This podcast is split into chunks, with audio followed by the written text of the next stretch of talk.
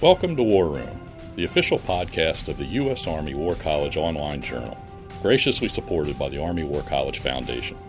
Please join the conversation at warroom.armywarcollege.edu. We hope you enjoy the program. Make sure not to miss a single podcast and subscribe to A Better Peace, the War Room podcast, at iTunes, Google Play, or your favorite subscription service. The views expressed in this presentation are those of the speakers and do not necessarily reflect those of the U.S. Army War College, U.S. Army, or Department of Defense. Hello and welcome to Better Peace, the War Room podcast. I'm JP Clark, an associate professor in the Basic Strategic Art program and the editor in chief for War Room. If you browse the military history section of your favorite bookstore, and you will find plenty of studies of battles, campaigns, and wars, but there are far fewer looking at armies in peace and the vast majority of those take up the issue of what the military got right, or more often wrong, in preparing for the next war. We thus have plenty of studies of war and some pre war periods, but very few that consciously look at what happens to militaries after war, books on the post war period. And there are no books, to my knowledge, that take a comparative look at post war periods over time.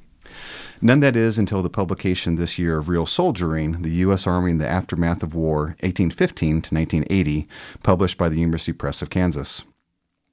To discuss Sol- Real Soldiering, which is, is, just a great title, uh, is uh, Brian McAllister Linn, the Ralph R. Thomas Professor in Liberal Arts at Texas A&M University. He has won numerous awards and recognitions, but I will mention just two. First, he knows us well in Carlisle, having served as the Army War College Harold K. Johnson visiting professor. And the other is the Society for Military History Samuel Eliot Morison Prize for Lifetime Achievement. More generally, there is nobody better fitted to take on this topic than Brian, who I regard as the preeminent historian of the U.S. Army as an institution. His works cover nearly every aspect of its history. Echo of Battle is an intellectual history of the Army across its entire existence. The Philippine War, which came out in 2000, was brilliantly timed to look at arguably the Army's most successful counterinsurgency. Elvis's Army is must reading for anybody in the force development business, examining one of the Army's earlier periods of unprecedented change. And my personal favorite, Guardians of Empire, about the Army in the Pacific prior to World War II. And that short list doesn't even touch on his literally dozens of articles, chapters, and papers. So, Professor Linn, thanks for joining us in the War Room. Well, geez, thanks a lot, JP. It's it's always interesting to hear yourself introduced that way and to recognize you might have actually done something. Well, it, it, it was a pleasure seeing the uh, the entire field within uh, last year's Society of Military History conference uh, give you that nod with the, the, the Morison Prize, which was which is well deserved. And, and kind of like on that, before we get into real soldiering. I would really like to take advantage of you being here, of somebody who has looked at the U.S. Army over your entire career.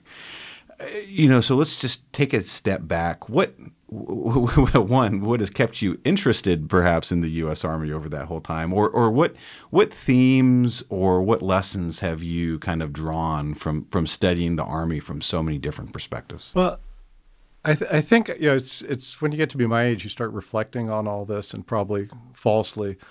But I when I came here to the War College in 1999, I was really interested in counterinsurgency in the Pacific, and and my ambition was to write a sort of follow up to Guardians of Empire, to do in the 50s and 60s about the U.S. in the Pacific. But I really became fascinated with the Army as an institution, and in part because it became intensely personal.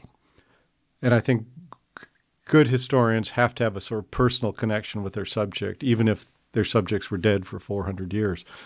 And, and I got to meet and sort of be around day to day all these officers and to hear their stories and to they were pointing me in directions that they thought were interesting. And i just i just never got out of that. I was sort of hooked from the beginning and i've since then, I've been able to sort of refresh those contacts by coming back here and teaching at the Advanced Strategic Arts program, and and so it's sort of something that I I just felt was almost like a calling.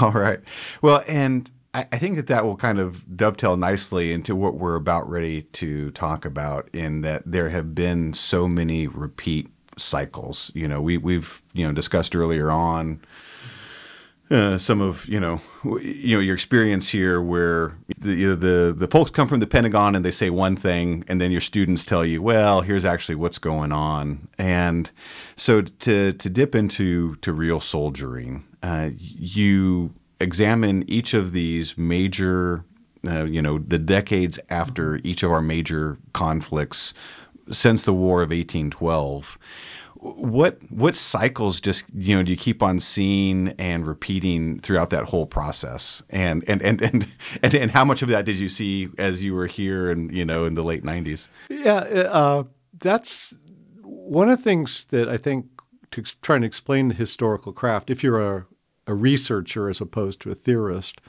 um, is to have to establish pretty strong parameters of what your study is going to be and to essentially that means leaving out all sorts of things. Uh, so I was never really very interested in Washington and politics and legislation. I mean, I recognize there are a lot of people are, but it really never interested me. So when I set out to do real soldiering, what I really wanted to talk about was the army that the students were talking about, the, the, the forces out in the field, their experience, and and I deliberately, and I'm sure there's going to be a criticism. Well, he doesn't talk about Congress. He doesn't talk about all these things. But one of the things I set out to get to your point is in these cycles is that the sort of idea of two five year periods. That the first five years after a war, you see a great deal of legislation, sometimes major reforms. Think of John Calhoun, think of Elihu Root, uh, think of the National Defense Act in 1920, and so forth. And, and often that's where the analysis ends. Okay, we passed this legislation and then when the next war breaks out, you know, why didn't it work? And I s- developed an idea that actually what you need to do is follow the next five years and see the impact of that on the field forces and to sort of recognize that you can pass legislation in 1902. It doesn't mean in 1907 those forces are going to be there. Um, and in fact, they're not usually. So you see similar patterns of with the exception of Vietnam, a buildup of the forces. You see similar patterns of then a rapid reduction of the forces and a sort of hollowing out of the army. You see a similar pattern of essentially a hump. Uh, we call that's their term, a hump of officers commissioned during the war, rapidly expanding the officer corps. But then those people then have to not only learn the duties of peacetime, and in many cases, they've given up their education to go to war. So you then have an education problem, and you have to sort of re educate all those officers to actually be lieutenants instead of what they were in World War, you know, World War One or World War Two or the Philippines, which is you know, squad leaders. And the problem with that is, you know, you see the same thing in the non-commissioned officer corps. Rapid, you know, you might make sergeant in three years in Vietnam pretty quickly, and not just E5, but E6 and so forth. Those guys want to stay in. And often they're not the people you want to keep in. So there's what I often, to, to get back to your point, what real soldiering is actually often about is there's this sort of ideal army of organization and legislation and force structure. And then there's real army, which is people and the organizations that are not up to what they're supposed to be. Yeah, you can have the best doctrine in the world, but if it's built around a 200 person company and that company's only got 50, it really doesn't matter. yeah. Well, and uh, uh, well, a couple things there to, to, to, draw out, but you know, the the first one is it, it struck me, and this is probably where the tie to Washington and, and the mm-hmm. larger element. It, how often the Army had really high hopes that the war had validated what you know we you know, what the generals wanted after the war, and so kind of kind of like you know uh, army football in, in, in in darker times. You know there was the the the hope of season, and then there was the hope of recriminations and disappointment, and so there was always these high hopes that finally we were going to get an army of you know X right. thousand, X million, X divisions, whatever it was, right. depending upon the time. And it, it, usually took about two or three years for the for the realization to dawn that oh wow this is going to be a lot harder than we thought. Is that is that a, a correct characterization? Yeah. yeah, I think there's a belief and a, and a shock after the Civil War, certainly after World War One, certainly after World War Two, almost a sense of betrayal. We we've gone out and won this war, and how are we rewarded?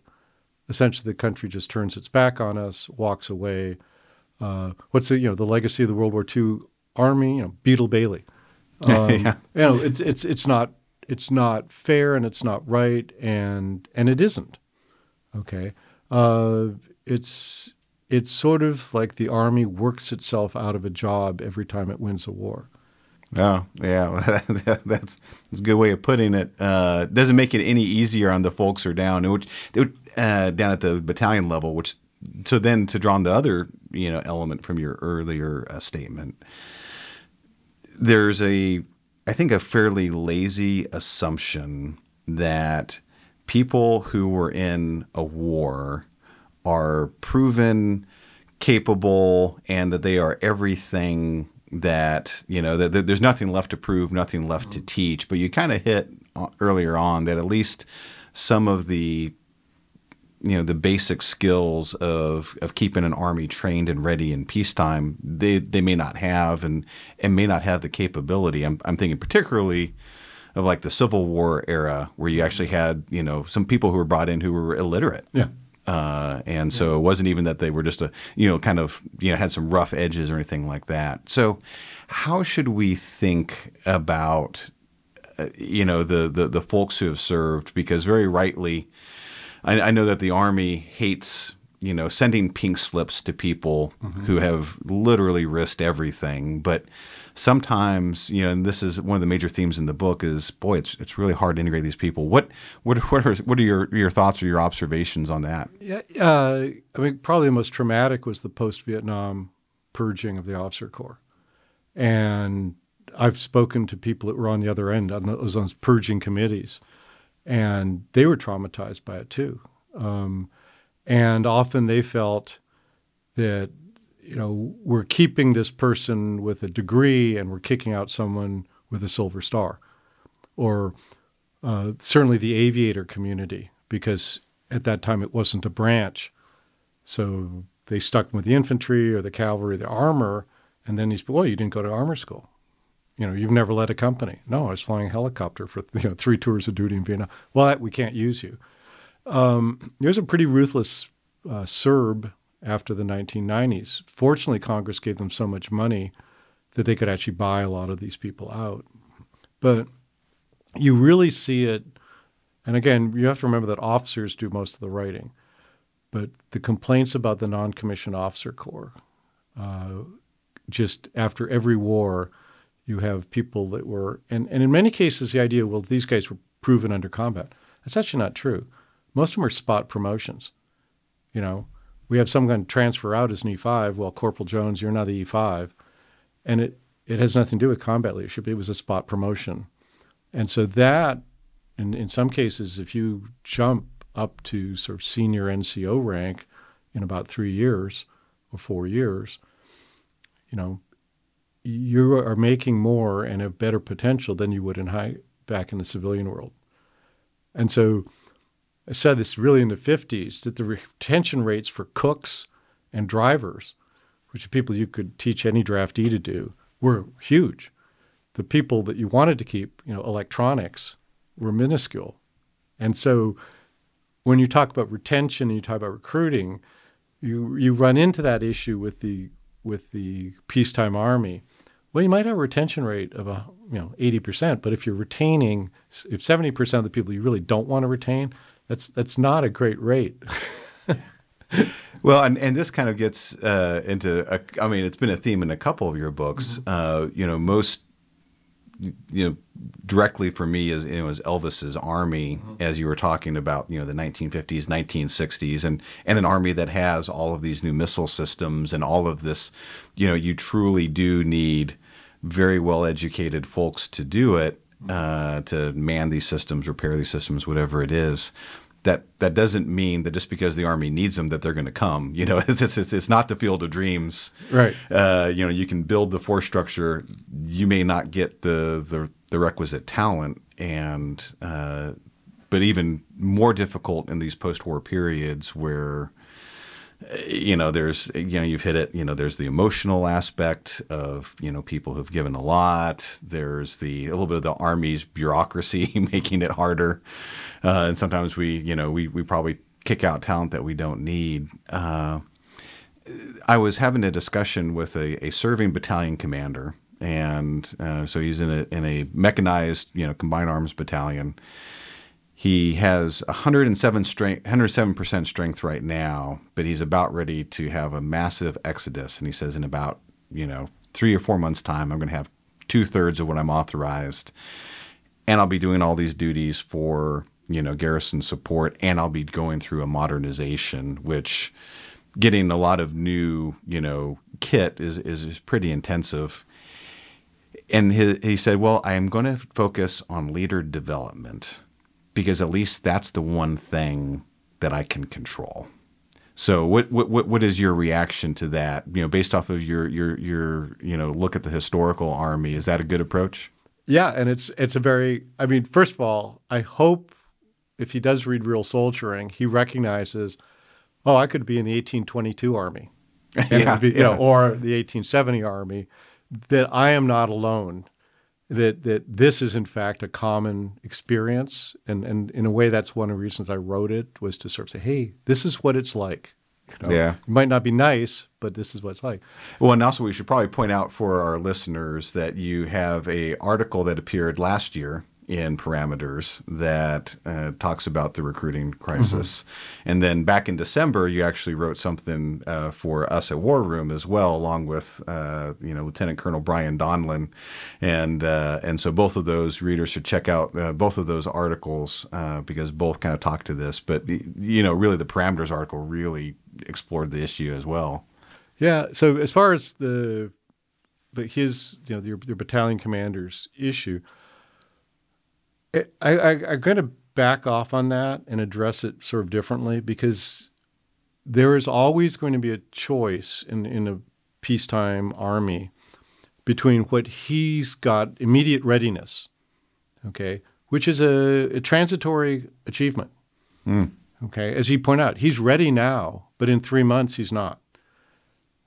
Uh, do you assess that unit over a year or over two years?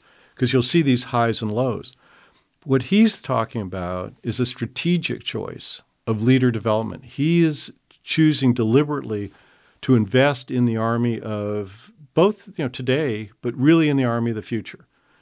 And I think one of the problems that we, that we run into, certainly in post war armies, is this issue of, well, they're not ready. And not whether they'll be ready when it really matters. And, and so, readiness, I often am concerned about it because it's such a day to day priority and it, it drives everything at the cost of thinking where you're going to be in two or three years. You know, you can be ready to go to the NTC, okay, and win a two week battle.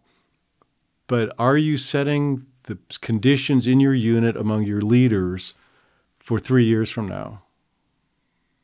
Yeah, well, and this kind of gets into I think one of the the major contributions of the book, and and you and and uh, you know Brian Donlin spoke a little bit about this in your your article of this idea of future war itis.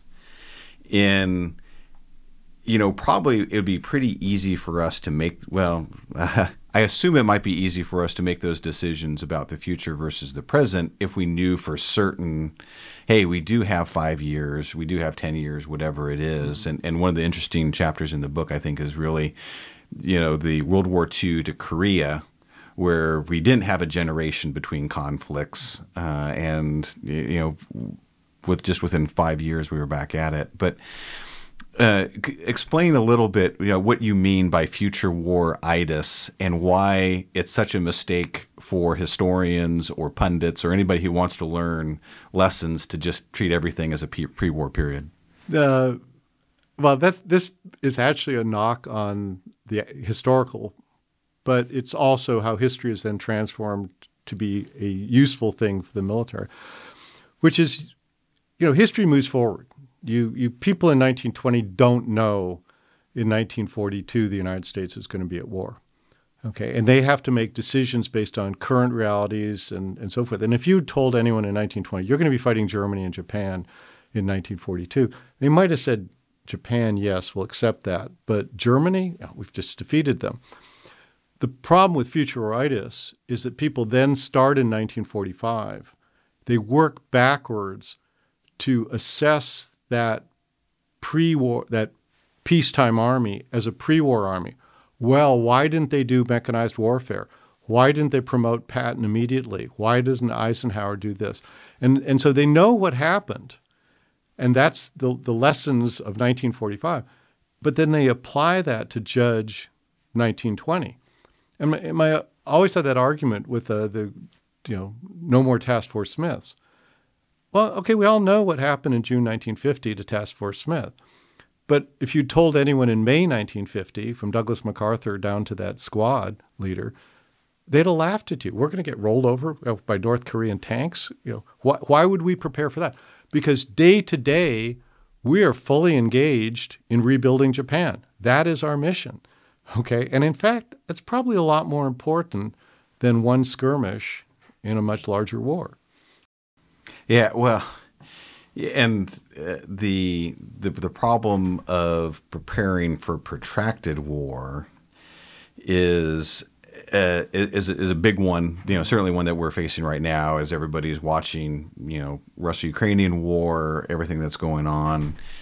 You certainly the the army before World War II was centered around expansion. Mm-hmm. You know, everybody knew that they were going to be promoted two or three ranks, and the war plans weren't really about okay, you know, is is this corps going to go left or right? It was about how do we mobilize. So one of the the the, the major discontinuities in U.S. Army history is a volunteer force to a draftee force to an back again to an all volunteer force. Uh, which we've just passed the 50 year you know mark on this this this latest uh, iteration of that. How do how do the post war periods differ according to that, or or are they pretty much the same? You know that whether it's a volunteer force, whether it's a draftee force, like we had after you know World War II. Yeah, I think you know the the big thing in the draftee force after World War II is the nukes, because in some ways people are saying well, we don't really need an army because the war is going to be won in a couple of days by our, our nuclear strikes. So, in some ways, the army is trying to make a case for a protracted, long war that will require national mobilization. And the Air Force is saying, well, we don't need to do that because we're going to take out the, you know, the Russians immediately. So, so you have to sort of, you know, context. The army is making the, the case for long war and national mobilization which is ironic that after uh, Vietnam, they make exactly the opposite case. We can do it without national mobilization because we're going to win the fight and win the first battle, and the war is going to be over in 72 hours. Yeah, so I'm glad you brought up Vietnam because I think that this is probably, you know, throughout the book, there's a, a number of different you know, for lack of a better word, interventions into you know the the historiography, and so you're arguing with other historians, put in layman's terms. But your take on what happened after Vietnam is, I think, probably one of the biggest areas where you really make us rethink our history as an army. So, what what what happened there, in your opinion? Well, that's very flattering because I think the average reaction is going to be to throw the book across the room, but. Yeah, but it's, I mean, in part, you know, it's what I grew up on. This, this, um, this. I'd say it's mythology, but it's a sort of narrative about these great minds that that set the case, and and again, it's a perfect case of futuritis because people start at the Gulf War, and then they work backwards. Oh well, the Abrams tank was important, the Bradley was important, the mechanized warfare. Seven, they work out. Here are these great leaders who came up in the 1970s under General DePuy and Tradoc. And it doesn't hurt that Tradoc's written almost all the history on that. Um, you know, as TRADOC's took over the historical programs, it's incorporated TRADOC's version of events into almost all that narrative. And, you know, it's, it's at a point you start looking at that and saying, well, okay, it, it, first of all, it's a campaign of attrition. The Four Day War was not the equivalent of fighting the Soviet Union, which is what that army was built for. Uh, and only after so many months of uncontested air supremacy and bombing, which was certainly not what you would have run into if you'd gone under the Soviets. So all the, you know, it is as, as a very cynical um, army officer once said, you know, we paid for the New York Yankees and then we went out and beat the Toledo Mud Hens. Well, we should have beat the Toledo Mud Hens. You know, it's like I don't understand what the problem is, but but there it's a sort of a pure future war-itis argument that you start in 1991 Desert Storm and then you work backwards and then trace what you think was decisive in Desert Storm and say, well, that's why it was caused. And in fact, what really got me interested was I was able to get into these inspection reports of these allegedly trained, ready units and find out that much later than they're supposed to be, you know, they're just beginning to do this training revolution. They don't have the equipment. They, everyone who's in Europe says, you know, we can fight them for 24 hours, and after that, we're shot. The, you know, all the things that are supposed to happen start looking at it actually aren't there. And then you start looking at the continental units that are supposed to reinforce. And I mean, that's that's really fun stuff if you're if you're a pessimist. You know, like I think one of them had like a 92% turnover, one of those divisions. You know, that's that's not what we think of as the army of excellence. Mm. Yeah, and, and so most of the period that you're talking about is still within the. Having heard some of your other comments on this, and this is the late 70s. This is about the time of of Shy Meyer and, yeah. and his, his Hollow Army, and so I think this is probably a really important. You know, drawing together two of the the threads of this conversation is first, and, and correct me if if I, I'm mischaracterizing this, but it's almost inevitable that the turmoil after a conflict the army is just going to have a really hard time. No matter no matter which way you you you decide to strike, you know, the balance, yeah. there's going to be a heck of a lot of turmoil, and it's probably going to take you a lot longer to bounce back from that than you think. Is that is that a, a correct uh, uh, summation there? Yeah, win, lose or draw. It's I think you can make a case it's going to be at least a ten year period, and that's why it's so in some cases alarming for when you read about people coming out of a war, like turning around and say, "Well, let's go fight someone else," um, because it's it's almost always a ten year recovery period. And uh, is there any period that strikes you as being particularly good or particularly bad uh, as you've gone through the, the, the different chapters, or is it really you know so much of you know the the the you know the, the same cycle playing out again? Well, again, you know that that's sort of a future war itis argument. Yeah. You know, so I'm saying this good or bad because only because of the standards of what happened later. Yeah.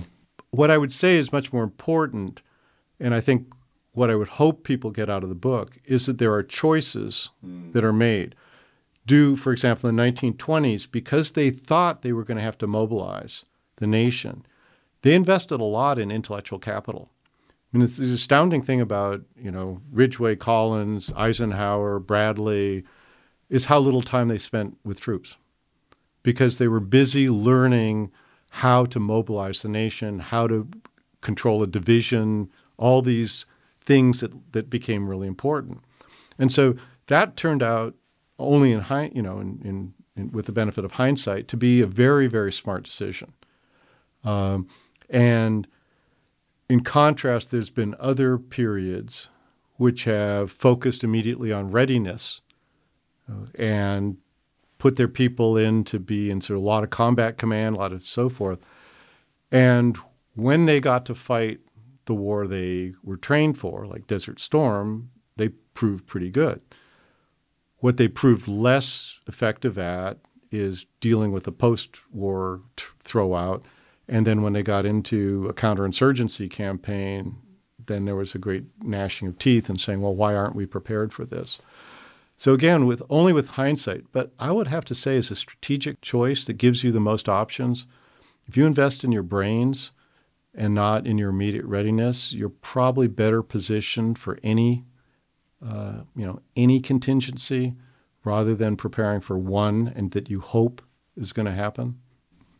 Well, certainly that is a message that uh, at, at, the Army War College, as we're sitting in the uh, the, the, new Root Hall, which uh, um, you also take uh, Secretary Root to uh, to task a little bit as well, but we uh, we won't tell his his statue waiting outside but that is probably as a good a place to uh, to end this conversation as any. Uh, and so, thank you so much, Brian McAllister Linn, for sharing your thoughts on post-war armies, and thanks to all of you listeners for joining us. Uh, please send us your comments on this and all of our other programs, and please, if you have not already, uh, subscribe to a Better Peace so that you can receive all of our episodes.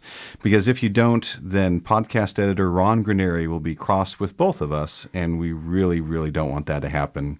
Uh, and after you do uh, subscribe, please rate and review this podcast so that even more people can join in conversations like this one. And even though this conversation is complete, we look forward to welcoming you back in the future. Until then, from the War Room, I'm JP Clark. And that concludes our program. Thank you for listening. The views expressed in this podcast reflect those of the speakers and do not necessarily reflect the views, policies, or positions of the U.S. Army or the Department of Defense. Let us know what you think. Provide us your feedback, comments, or suggestions through our webpage at warroom.armywarcollege.edu and have a great day.